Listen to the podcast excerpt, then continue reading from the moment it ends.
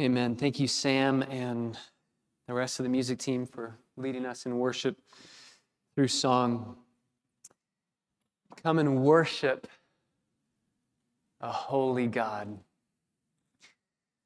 What does it look like to worship our holy God? What does that look like? What does that feel like? What should we do if we recognize the holiness of God?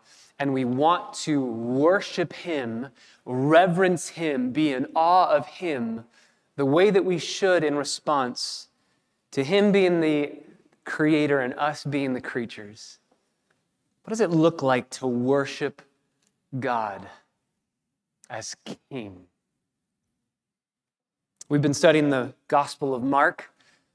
We've been seeing Jesus as King Every single Lord's Day, we've been seeing Christ the King. But this morning, we're going to begin, Mark's going to begin kind of prodding our hearts with the question What are you doing in response to seeing Jesus as King? You know He's King. What are you doing in response to that? If you have your Bibles, turn with me to Mark chapter 1. Mark chapter 1. As you're turning there, just a, a quick review for those of you maybe who haven't been here in our study of Mark. Mark is writing, it's really Peter's gospel through Mark's pen. Peter is the eyewitness testimony that Mark is getting all of his information about and from. And Mark is writing to prove Jesus is the King. He is the Messiah. He is the Christ. But he's a different king than we thought he was going to be. He's the suffering servant. He's the king who's going to come and win by dying, not by killing, not by conquering. He will conquer by being conquered. And so, if we're going to ask, okay, Mark, prove to us that Jesus is king, the first question that a good Jewish person would ask is, where is the Messiah's forerunner? If he is the king, if he's the Messiah, where is his forerunner? And that's why Mark starts his gospel with John the Baptist. John is the forerunner, he is the herald. Second question would be where's the coronation? When was the inauguration of the kingdom? When was the king coronated as king publicly for all to see? That would be the baptism. That's why Mark goes to the baptism. That's why Mark shows us at the baptism. The Father says, This is my beloved Son, in whom I'm well pleased. And he receives the theocratic anointing of the Holy Spirit. Now you will be ushered into ministry in a public sense. Here is the King. Okay, if he is the King, then he needs to conquer. He needs to have authority over his enemy, one of the main enemies would be the devil himself. And so that's the first place that the Holy Spirit thrusts Jesus into the wilderness to be tempted by the devil. And Jesus succeeds in obeying his Father perfectly. Then we would ask the question okay, if he is king, where is his kingdom? And who are the citizens of this kingdom? And that's what we looked at last Lord's Day. Jesus preaches the kingdom is here. It's an already not yet, it's a physical and a spiritual. And the citizens are those who would obey the command to come and follow me. He said that to four men who were by the Sea of Galilee Come follow me, and I will make you fishers of men. And immediately they left their nets and they followed him. He has authority because he is king. And because he is king, he reigns in authority over you and me. And the question is what do we do with that authority? What do we do with the authority of Christ? We know that he is king, but what do we do with his kingship over us? My family had the privilege of going to the Reagan Library last month, and it was absolutely amazing. There are two exhibits there's the Reagan Library portion, and there was an Auschwitz exhibit that was just stunning and truly awe inspiring. When we went to the Reagan Library portion and we went through the exhibits, uh, my kids were catching on very quickly that if you remember certain facts that the docents are saying, and then you repeat them to other docents as you go through, you will impress them. And so uh, we went through the Oval Office replica. We saw the jelly beans that Ronald Reagan had on his Oval Office desk. uh, because he was trying to quit smoking and, and uh, he used jelly beans to help him. Whenever he wanted a cigarette, he would eat jelly beans. And we found out that his favorite flavor was black licorice. And my kids didn't forget that, neither did I, apparently.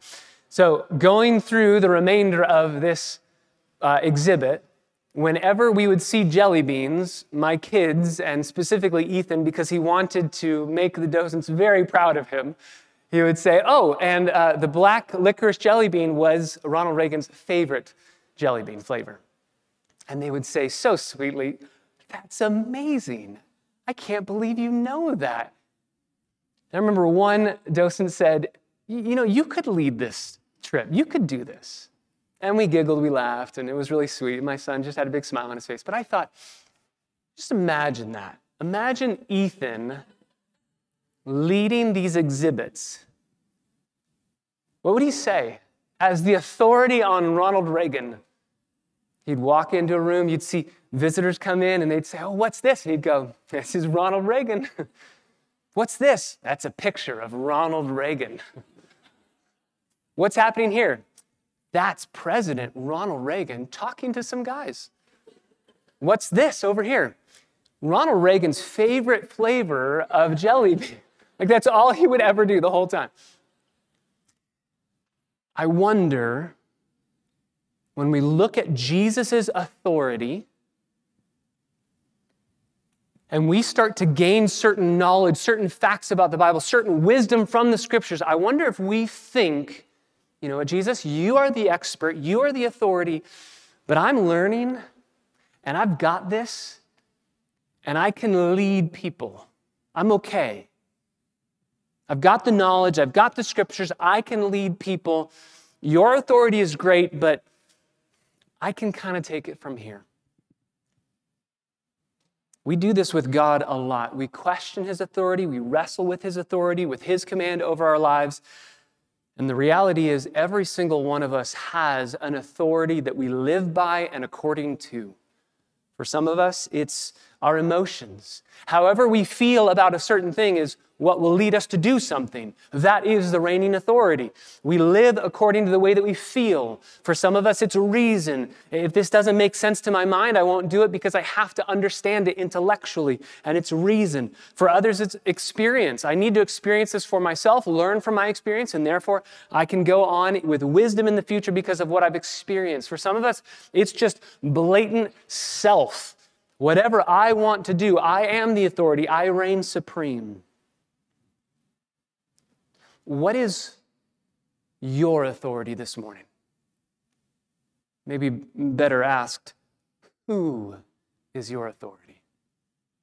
For believers, Jesus Christ and his authoritative word is our only authority. And if that seems a little drastic, maybe we would ask the question why would Jesus' authority in our lives, over our lives, be something that we should joyfully submit to? And this morning, Mark is going to give us two very clear reasons why we should submit joyfully and gladly to the authority of Jesus. Let's read these verses together. We are in Mark chapter 1, verses 21 through 28.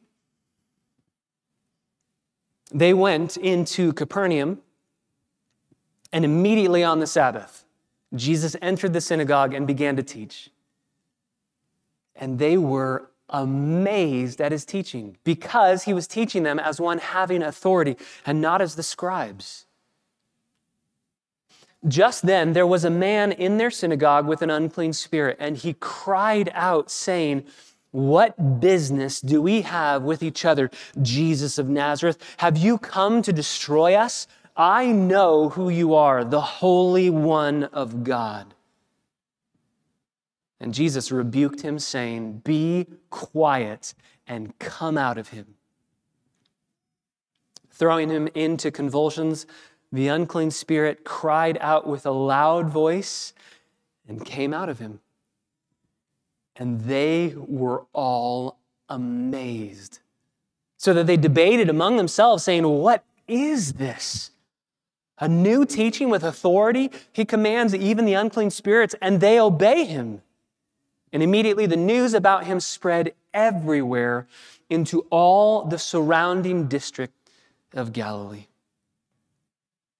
These are the words of our gracious and holy God, and He has graciously allowed us to read them, to hear them, and now to study them. So let's pray and ask that God would write their truths on our hearts this morning. Father, we thank you for this glimpse into the life of our Savior. We thank you for this picture of the authority of our King. And we want to ask as we come before you and as we ask every Lord's Day that you, Holy Spirit, graciously would open our eyes to see, so that we would not be like the Pharisees who, while seeing, they didn't see, while hearing, they didn't hear. We want our eyes to be opened, our ears to be opened, our hearts to be receptive. We want to love Christ. So, Father, please be gracious to us. Show us Jesus and may we, because of our time staring at Him this morning, may we all the more joyfully and gladly submit ourselves to Him. He is so worthy of every affection that we have. So, God, please show us Christ. We pray it in His name. Amen. Why should we submit Jesus' authority in our lives. Why should we submit to him as king? He is king and he has authority, but why should we submit ourselves to him? Two reasons that you can see, two very clear uh, episodes, if you will, that are happening in the synagogue. Number one, the first reason is that we should submit ourselves to Jesus as King. We should joyfully submit ourselves to His authority. Number one is because of His authoritative teaching. Because of His authoritative teaching. This is verses 21 and 22. And by the way, verses 21 through 34 deals with one full day. It's kind of like a day in the life of our Savior. It's one full day. We get to walk with Jesus and experience everything that He's doing, and we get to experience why He's doing it, and we get to walk with Him. So we'll split this day up into a couple sermons, but verses 21 through 34 is one full day.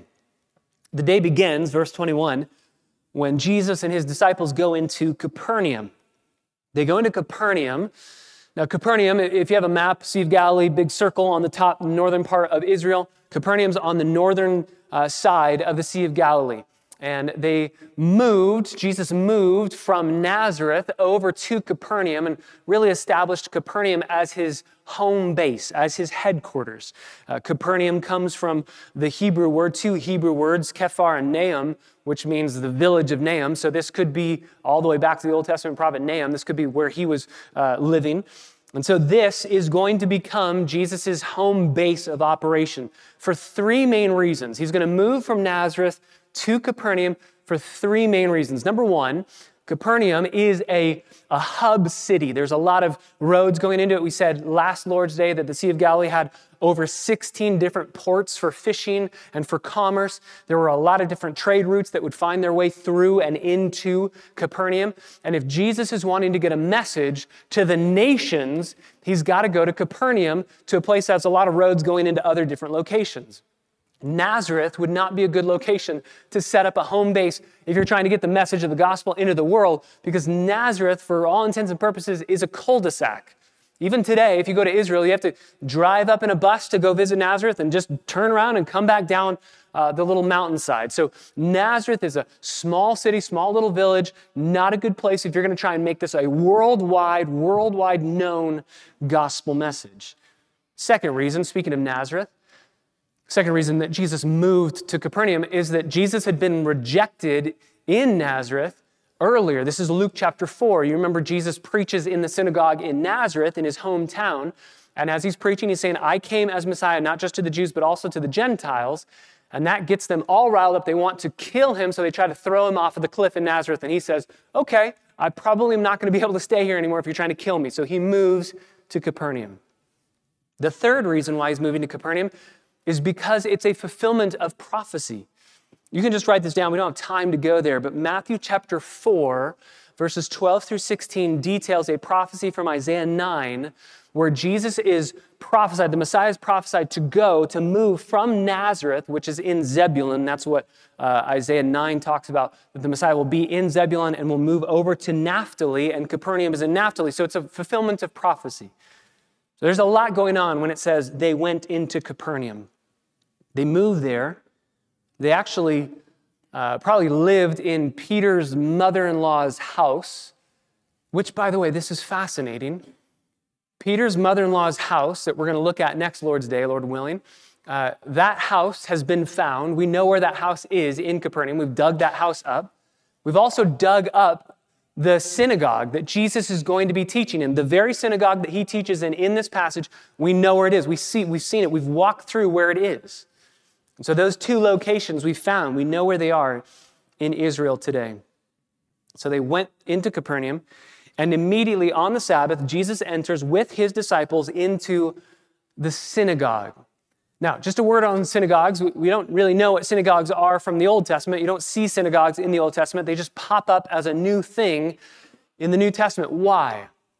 Well, remember that intertestamental period, even what we studied in the book of Daniel. You have the deportation of Israel. The Jews go into a different location, they're away from their temple. They're away from their land, away from Jerusalem, away from their temple, and therefore they still want to worship, but they can't worship the, the way that they're supposed to in the temple. You can't sacrifice without a temple, but they still want to worship. So, how do, how do they do that? Make up this idea of synagogues, which are kind of Jewish churches, if you will. It's uh, a location you had to have, their tradition said that you had to have um, no fewer than 10 males to form a synagogue. So 10 people that were over the age, 10 males that were over the age of 13 years old, they could start a synagogue together. And so synagogues started popping up all over the land, but it became a very political issue in Jesus' day because the Pharisees owned the synagogues and the Sadducees owned the temple. Remember when Rome conquered Israel? Rome conquered Israel, said, You are going to be our slaves, you're going to be our servants, we own you now, but we kind of want you to enjoy your stay in the Roman Empire. So we're just going to ask a couple things of you. Please, number one, pay taxes, and please, number two, don't fight against us. If you do those two things, you'll be happy. We'll have a great relationship. And they wanted to have a great relationship with the, the new people that were involved in their empire by saying, you know what, go ahead and have your puppet religions, go ahead and have your puppet kings. Remember King Herod, right? He's a Jewish man, he's half Jewish man, and he's king over Israel, but he's not really king, he's a puppet king because Caesar's king. And Caesar said, You know what? Go ahead and have your fake political regime. We don't really care. I'm going to send my governor, Pontius Pilate. He's going to control the land but go ahead and feel like you can do your voting, feel like you can do your politics, that's fine. So, because there was kind of a, um, um, a parasitic relationship where Rome was trying to work with these um, Jewish people that were saying, you know, we'll, we'll work with you, give us a political say, give us some aspect of fame and fortune here. The Sadducees said, as a whole, they kind of grew into this role. They said, you know, we'll play that game. They were the more liberal, theologically minded people. They said, we'll play the game. We'll go ahead and uh, be a part of the Roman Empire. We'll do whatever you ask us to do as long as you help us. And that's the temple. And we'll get into Jesus cleansing the temple. That's one of the reasons why he cleansed the temple, because the Jews were working with the Romans to get the Romans money and the Jews rich as well. And so the Sadducees owned the temple. Jesus goes to the temple at the very beginning of his earthly ministry and cleanses it. This is the beginning of the book of John. And once he does that, he ticks off the Sadducees. They're very angry at him because they own and control and operate the temple. And the Pharisees are looking at Jesus going, We like this guy. He, he is getting after the, the enemies that we have, these Sadducees who are super hypocritical and we don't like them. We like this Messiah guy. And Jesus turns right around and goes to all the synagogues that the Pharisees owned and operated and he started doing things in their synagogues that would tick off the Pharisees. And that's why at the end of Jesus' earthly ministry, once he gets back into Jerusalem to cleanse the temple a second time, every religious leader's mad at him. He's got them all very frustrated. So, synagogues, they pop up as these little mini Jewish churches. And the Pharisees owned and operated them. And we're going to see time and time again Jesus running into the Pharisees and butting heads with them. Jesus goes into the synagogue. As was his custom, you'll see that phrase a lot in the Gospels. Jesus goes as was his custom. He would go volitionally, not emotionally. I think this is just so helpful to us. If you go to church on the basis of your emotions, your attendance will be really sparse at best. We don't go to church based off of how we feel because we've had a very long week and we're exhausted and we wake up on Sunday mornings feeling like we got hit by a, a truck, right? We don't go to church because of the way that we feel. We go to church not on the basis of our emotions. We go to church on the basis of the determination and intentionality and volition of our will. This is what we must do. And if you do that, if you determine in your heart, as is your custom to always be there, then you'll be there whenever the doors are open. That's what Jesus is doing. And he's a visiting rabbi. His hometown is Nazareth. He had preached there. They attempted to throw him off the cliff when he did preach there. But he's teaching here as a visiting rabbi in Capernaum, in the synagogue in Capernaum. And no one, no one is prepared for what's about to happen. No one could see this coming. And personally, I just feel sorry for whoever the next rabbi is, the next Sabbath, who's going to have to come in and speak after this event happens. He teaches, verse 22, and they were amazed at his teaching. They were amazed at his teaching. He opens the scriptures and he teaches, and the response is amazement. That word, amaze, it's two Greek words put together. It's struck and out. It's literally to be struck out of your mind. Uh, in our vernacular, we'd say be blown away, blown out of your mind. Like this is absolutely shocking. One commentator says the best translation for this word is thunderstruck. It means to be hit with a sense of panic, awe, fear, even shock, a sense of uneasiness because you don't know what to make of this. You know that this is something incredible, but you don't know what to make of it. And I love that Mark doesn't give us the content of Jesus' teaching. He just says he taught. He only shows us the teacher and the response. No content here. Why were the people amazed? They were amazed at his teaching because, verse 22, he was teaching them as one having authority and not as the scribes. Those are the Pharisees, not as the religious leaders. He was different in his teaching. What does that mean that he taught with authority, not like the scribes? It means a number of things, but at least three. We'll, we'll give three this morning. Means at least three things. What does it mean that Jesus taught with authority not like the scribes. Number one, it means that Jesus did not appeal to authority outside himself. He didn't appeal to authority outside of himself. When he taught, he was the authority, he is the authority. The Pharisees, when they would teach, they were in bondage to quotation marks. They were always quoting tradition. I don't have an original thought. It's just tradition. It's just these people said it and we're doing it. They also added so much to the scriptures. The, um, the Torah the passing down of the law that was written down by God, given to Moses. That's the Torah. But the Jews also believe in something called the Mishnah, which the Mishnah they would believe is the oral Torah. They believe that something was given verbally by God to Moses that Moses didn't write down immediately, but he passed it down through speaking. That's the Mishnah. So you've got the Torah, and then you've got the Mishnah. And then that was finally written down. The Mishnah was finally written down. And then rabbis would give commentary about the Mishnah and they'd write it next to the Mishnah. And that commentary was called Gemara. And so the Gemara and the Mishnah put together is what you would know, we all know, is the Talmud. That's all tradition. That's not scripture. That's all tradition. And that's what the Pharisees would preach from. They would preach from opinions of other people and not from scripture itself. And then here comes this man who says, You've heard it said, but I say to you, I'm the authority. There's no, as one rabbi said it, Jesus is the authority. And so this is stunning to people because almost a little bit brash that this man is coming in saying, I know more than the Pharisees. I don't need to go to tradition. I'm throwing tradition away. I'm going to the scriptures, and I am the authority of the scriptures. The second reason why this would have been shocking, why the people were amazed by Jesus, is number two, Jesus didn't preach for wrong reasons. Jesus wasn't preaching and teaching for wrong reasons. And this would have been known and felt. I think we've all had that experience where you're sitting in the congregation hearing somebody preach. And as they preach, you have that sense of if I wasn't here, if no one was here, this person would still be preaching because they're only preaching because they want to hear themselves speak.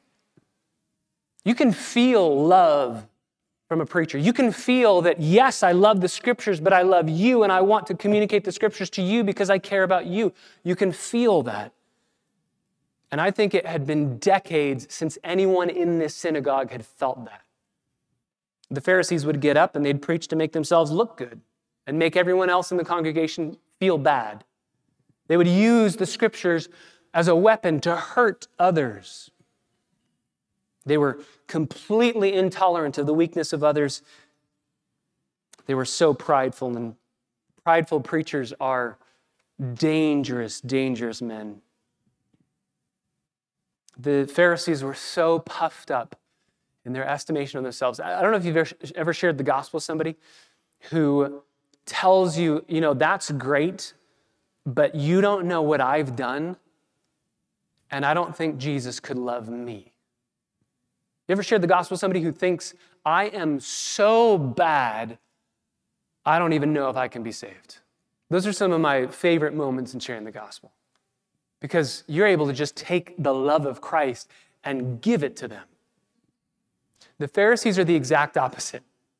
The Pharisees say, I don't need saving. I'm awesome. Look at me. I don't need saving. Just imagine somebody like that getting up, opening the Bible, and teaching you. That'd be horrendous.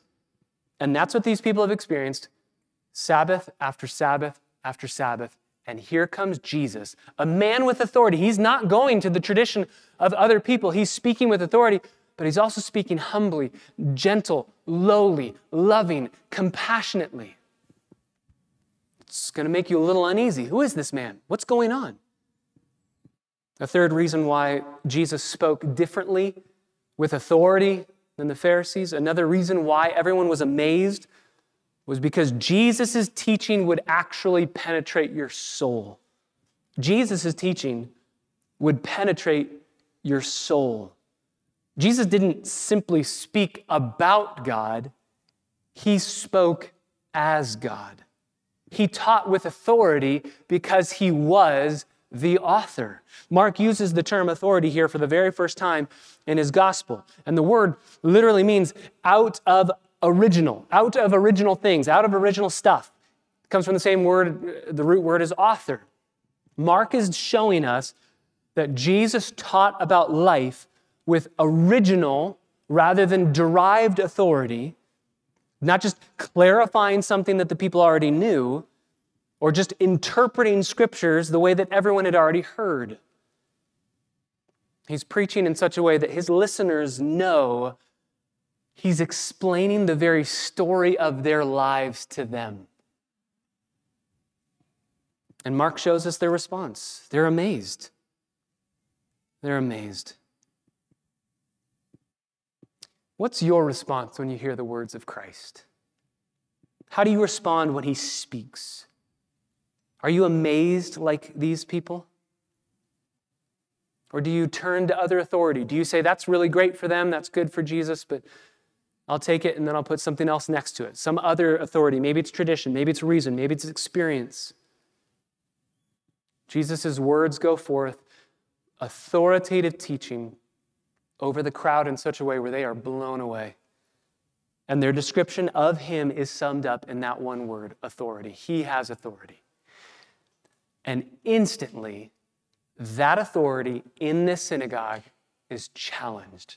That leads us to the second reason why we should submit gladly, joyfully to the authority of Christ, not only because of his authoritative teaching, but number two, because of his uh, authoritative command. His authoritative command over everything, but specifically here, his authoritative command over demonic activity. His authority is instantly challenged in verse 23 when a man in their synagogue with an unclean spirit cries out. This is a demon. An unclean spirit is a demon. We know several things about demons from the Bible. Revelation 12 says that a third of the angels fell with Satan. Satan is an angel, he's a created being. And demons are fallen angels. And so a third of all of the angels, uh, back when Satan chose to rebel against God, a third of the angels said, We'll be with you, Satan. We'll fight against God. We'll rebel as well. And they fell. We're also told in the scripture that there are demons that are free to roam around the earth right now. We're told that in Revelation 9 that there will be demons that will be freed during the tribulation period to oppress and harass people. We're also told that there are certain demons in 2 Peter chapter 2 and Jude 6 that are not allowed to come out of their captivity. They're confined now, never to be released. We're told biblically that demons are creatures. They're very powerful, but they're creatures, they're not creators.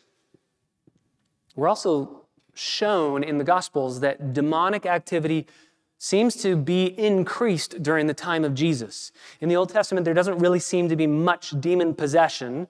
Uh, I think that it was probably happening, but it was happening in a way where the demons wanted to just stay in the dark. That's what evil wants to do. And then in the epistles, you don't really see demonic possession either. So it really seems like quite literally all hell is breaking loose against Jesus in the Gospels.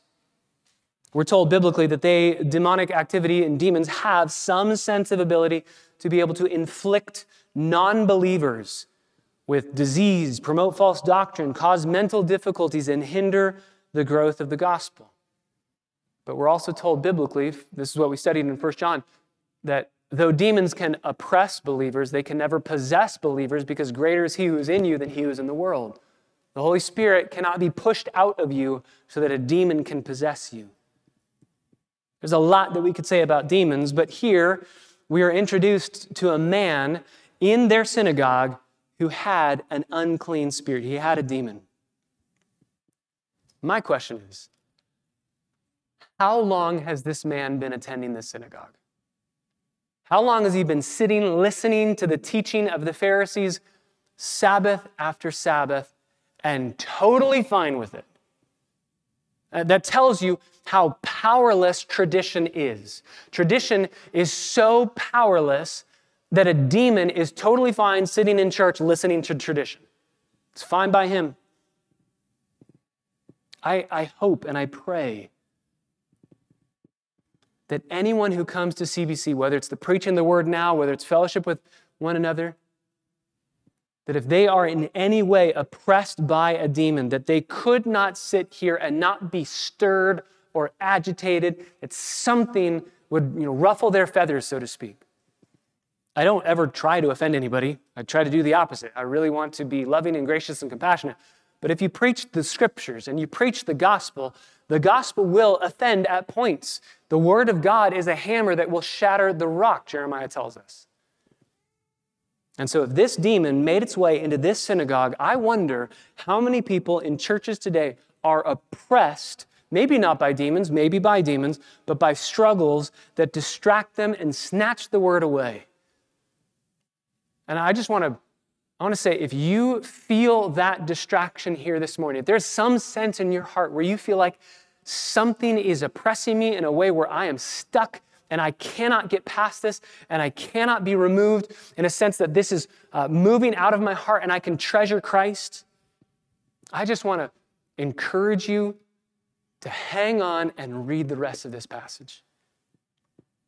This man, demon possessed, cries out, saying, What business do we have with each other? What business do we have with each other? This is a Hebrew idiom this is one of my favorite he- Hebrew idioms. Literally, in if this would put in Hebrew, uh, it would be "What to us to you." What to us to you? Uh, what do we have to do with each other? What's our relationship? What to us to you? What to you to me? What is this? That's what they're saying. This is a common phrase, and this phrase was actually used by Jesus in John chapter 2, the wedding at Cana. You remember when his mom says, Hey, could you please help us here? You can do miracles, you can do these things. Can you help us in any way? And Jesus responds with this statement What to us to you? What to me to you? What's our relationship here? You are trying to command me when I am under the command of the Father and I'm waiting on His perfect timing to do the miracles through the power of the Spirit. What's our relationship? It's not one where you tell me what to do. And then she graciously just says to the men, Listen to Him. Whatever He says to do, listen to Him. Submits herself to Him. That's what this statement is saying. The demons are saying, What's our relationship here, Jesus? Have you come to destroy us? We know that the end is coming. We know we will be destroyed. We will be judged. But what's our relationship now? What is this relationship, Jesus? Are you going to destroy us now? Notice the demon says, You are Jesus of Nazareth, the Holy One of God. I love that. You are human. You're Jesus of Nazareth. You're the Holy One. You're God. You're 100% human. You're 100% God. This unclean spirit is the only one in this synagogue who actually knows who Jesus is. Everybody else is going, Who is this guy? what's he doing? This is amazing. This demon says, Oh, I know exactly who he is. The, the very first voice in the Gospels to affirm the identity of Jesus is the Father. In the Gospel of Mark, the very first voice to affirm this is who this man is, is the Father. The second voice to affirm Jesus' identity is the devil. Since you are the Son of God, turn these rocks into bread. And the third voice to identify the, the, uh, the person of Jesus Christ, the, uh, the nature and the character of who he is, is this demon. He's terrified of Jesus. The demons are the only ones who seem to know who he is. And that's exactly why they're terrified. When you come into contact with the holy God that we sang about, only a holy God, when you come into contact with him as a sinful creature, that will terrify you, and it rightly should. Just like when a, a light is shown in the darkness and bugs scurry away, so too when Jesus' brilliance is shown in this synagogue the demon says, I don't want that. I want to get out of here. They're terrified. They scream. They cry out. They're not attacking Jesus, they're attacking humans. Jesus is attacking the demons, not the humans. And all he has to do is show up and speak. And they start freaking out. You know, sinners should do the same. Sinners should do the same. In contact with the Holy God, we should be terrified, but instead of running away from Him, we should run to Him, knowing that He is kind to save. He says, I know who you are. I know who you are. I know your name. This is very interesting. Genesis 32, you remember Jacob wrestling with Yahweh, wrestling with the angel of the Lord. The angel of the Lord says, I know your name, and then he renames him. There's an aspect of submission here when you say, I know who you are. I have control over you. And that's why Jacob says to the angel, Can I know your name? I'm going to fight until I know your name so that I have some sense of control over you. And he says, I'm not, I'm not going to tell you my name. Here, that demon saying, Look, I know who you are. I want to have some fight against you. I want to have some level of control over you. And that's why it's amazing what Jesus does next. Verse 25, he rebukes him. And he says very simply, two commands be quiet and come out of him. Be quiet. In our vernacular, that would just be the words, shut up. Which, if you're anything like me, I grew up in a household where that was a bad word. It's a bad word in my household. I still don't like saying it. I don't say it. And even when I have to say it, when that's what the text is saying, I don't like saying it. I grew up with friends who, similar to me, weren't allowed to say that. I had a really good friend who would say, uh, shusha. when he would try to yell at you and get angry at you, he'd say, shusha. And we'd say, You're not allowed to say that. he said, I didn't say it. I said, shusha. I never said it. Here, Jesus says, Be quiet, shut your mouth, stop talking. And the demon obeys. The demon obeys. Jesus is saying, I don't need your help in explaining who I am. In fact, if you keep talking about who I am, that's going to make everyone go crazy because they're going to know I'm the Holy One, you're a demon, you're explaining truth about who I am. This could be confusing. I don't want people to be confused. Just stop talking. And then his second command is come out. And instantly the demon comes out. And this is what's fascinating about this. There is no spell, there is no incantation, there's no conjuring up of spiritual power. This is so different than what was happening with exorcisms back in that day. Josephus, who lived in the time of Christ, gives us an actual account of an exorcism that was performed by a man named Eleazar in demonstration uh, in front of a guy named Vespasian, who's going to become emperor soon. And the man, Eleazar, placed, this is what Josephus writes, he placed a ring of secret herbs around the nose of the possessed person and the herbs forced a sneeze, which in turn would make the demon leave through the nostrils. And so the man, Eleazar, commanded the demon to come out in the name and power of Solomon. And when the man sneezed, he said to Vespasian, Look, I performed an exorcism.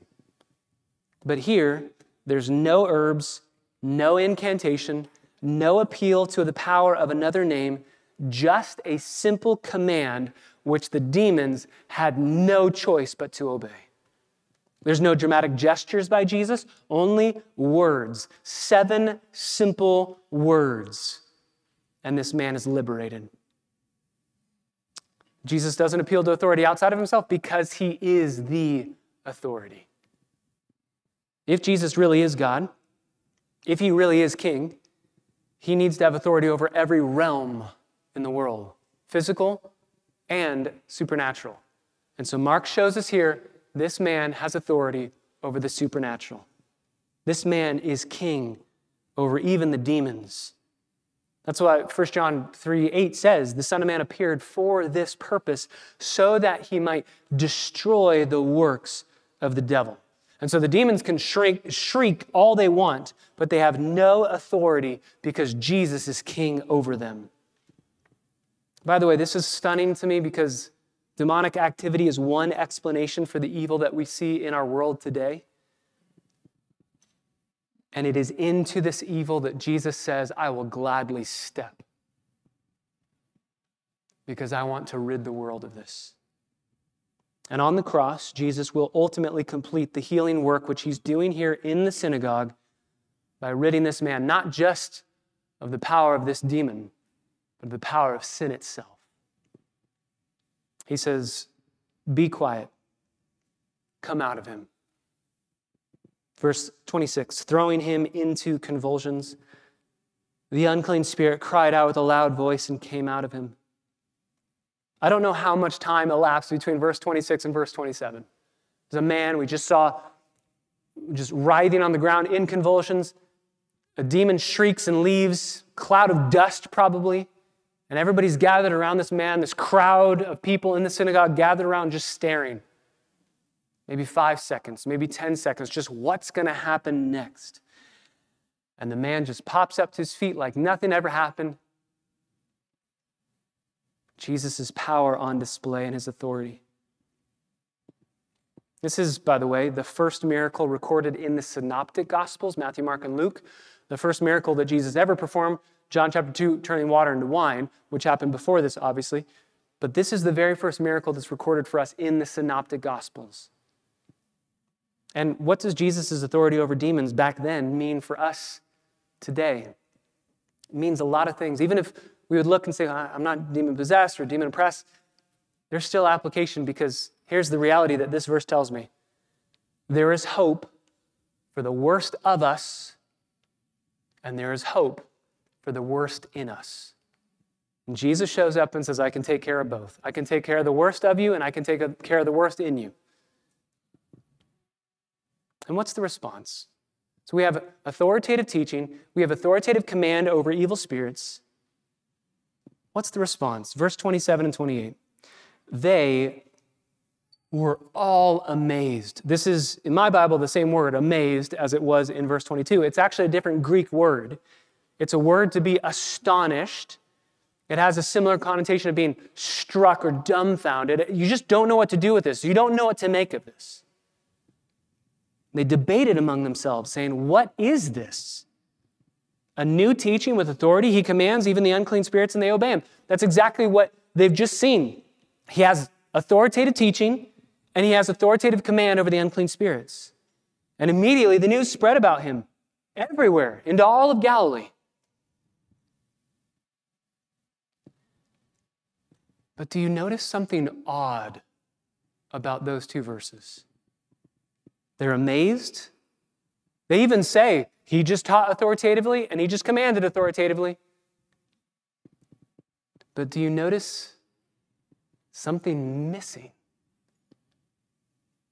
They're in awe, they marvel, they're admiring, they're overwhelmed, they have a hard time grasping what they have just experienced, but that does not move them any deeper into a greater affection for Jesus.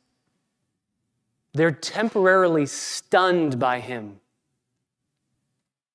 but they will be eternally lost. We know the majority of these people don't end up following Jesus. So there is a danger, there's a warning in these verses that you can look at Jesus and you can say, I'm stunned by him, I'm in awe of him. I think that he is a better teacher than anyone else that I've heard, and I like listening to him. You can say all those things and still be eternally lost. You can be like a train conductor who says, You know, I've been all over the world and I've been in all these different towns and I've seen all the different sites.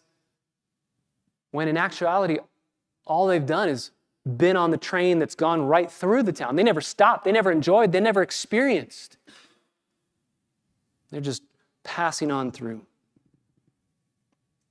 What these verses tell me, and this is an incredible warning to our souls, these verses tell me that our souls can become cauterized by handling truth if we handle it incorrectly. They're amazed, but it does not lead them to any sense of worship, wonder, and discipleship. How do you handle the scriptures incorrectly? Well, you do it exactly the way that the Pharisees did. John chapter 5. Jesus says of the Pharisees, You search the scriptures because you think that in them you have eternal life. You think that just by learning things you get eternal life. This makes the searching of the scriptures only for the purpose of analysis not for spiritual growth, for affections, for love. The Pharisees would have said their biggest problem is that humanity is ignorant. And so, therefore, the solution is not redemption, but just grow your knowledge. Just learn. And if you learn, you'll be saved. And so that's what they did with the scriptures. I just need to learn the scriptures because our biggest problem isn't sin, our biggest problem is ignorance. And so if I learn, I'll be better. They failed to see that their their own sickness and their own sin stained souls were in need not of more knowledge, but of absolute redemption. Some people, especially in our circles of church and theology, use the Bible still to this day for this very purpose. We want to do away with the discomfort of seeing our sin. So we just we do a Bible study where we just want to learn more. Let's learn facts about Jesus. Isn't that a cool fact about him? Wow, I never knew that about him. And we walk away no better because we've just gained knowledge about Jesus and we haven't said, I worship him for who he is. How often do we just exist in that shallowness of thinking? We just we know certain things and we're fine just shallowly knowing certain things. We can even call it deep things. But we just know it we don't love it. We don't treasure. We have demonic faith where we believe facts are true. We know facts. We believe facts are true. We even like learning new facts. But we don't love Jesus. This is what C.S. Lewis just so masterfully talked about in his Meditations in a Tool Shed. He went into his tool shed and he saw through a crack a big light of sunbeam coming through. And he looked at the sunbeam and as he saw the sunbeam, he saw all the little dust particles around it.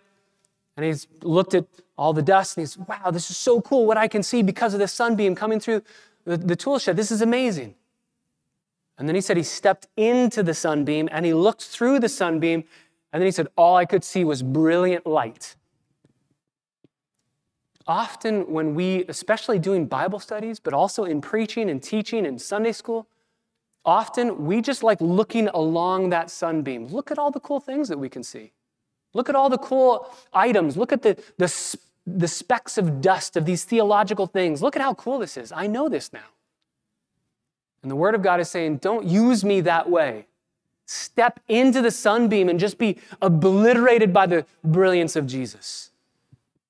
That's why Charles Spurgeon used to pray in his congregation, O living Christ, Make this a living word to me. Thy word is life, but not without the Holy Spirit.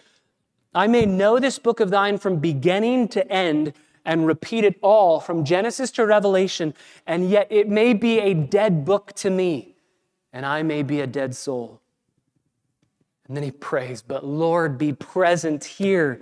Then I will look up from the book to the Lord, from the precept to him who fulfilled it, from the law to him who honored it, from the threatening of judgment to him who has borne it all for me, and from the promise to him in whom it is yes and amen. Jesus in his teaching wasn't concerned about making people experts in the law. He wanted people to love God. If you're here this morning and you would say, you know what, I want to love God, but I don't know how, I don't know where to start. I want to love Him more.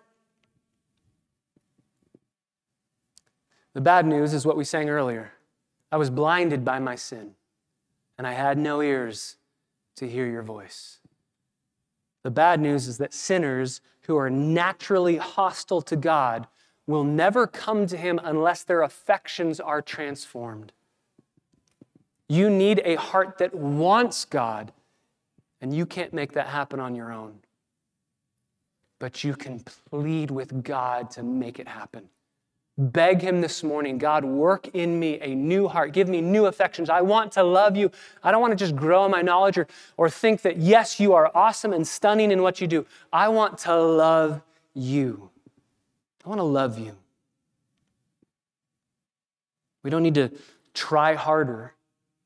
We need new hearts altogether.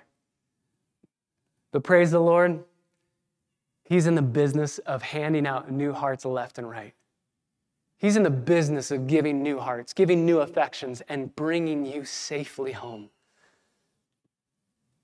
You don't have to stare at the judgment of God for that new soul to be worked in you, that new heart and new affections to be given to you. That can help get you on the road. But you need to see the love of Christ, the kindness of God that leads you to repentance. I love the way Richard Sibbes says it. Tenderness of heart is wrought by an apprehension of tenderness and love in Christ. A soft heart is made soft by the blood of Christ. I am sure nothing will melt the heart of man but the blood of Christ, the passion of our blessed Savior. Only this melts the heart and makes it become tender.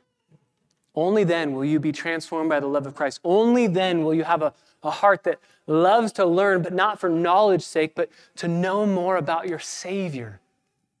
And then and only then will you live differently in telling the world about this one who has authoritative teaching and authoritative command, who you gladly and joyfully submit your life to. And then and only then can you live out as an ambassador of His authoritative teaching? Can you go to the world and say, I have a teaching for you that you've never heard before? And you'll stun the world. You'll stun them not just by your teaching, but by your living. We want people around us to be thunderstruck the way that they were here. We want our teaching to be like thunder because our living is like lightning. We want to be a, a representation of Christ's living and his words and his reality to the people around us. And so we do it by saying, the disturbance of men and demons by the king has begun. The kingdom is breaking in, and the king must have authority in your life. Why? Because he's authoritative in his teaching, he's authoritative in his commands, and he says in Matthew 28 All authority has been given to me. So go in that authority, not to learn more, but to love more, and to be transformed by the King of Kings and the Lord of Lords. Father, thank you so much for your word. We want to turn our eyes to Christ, not to simply grow our head knowledge, but as we say all the time at CBC, to grow our heart affections. So let the things of this world become strangely dim in our eyes and in our thinking in the light of your glory. May we, even as we sing to confirm these truths to our hearts, may we step into the sunbeam of your glory. And as we do, may we be transformed by your grace. We pray in the name of Jesus.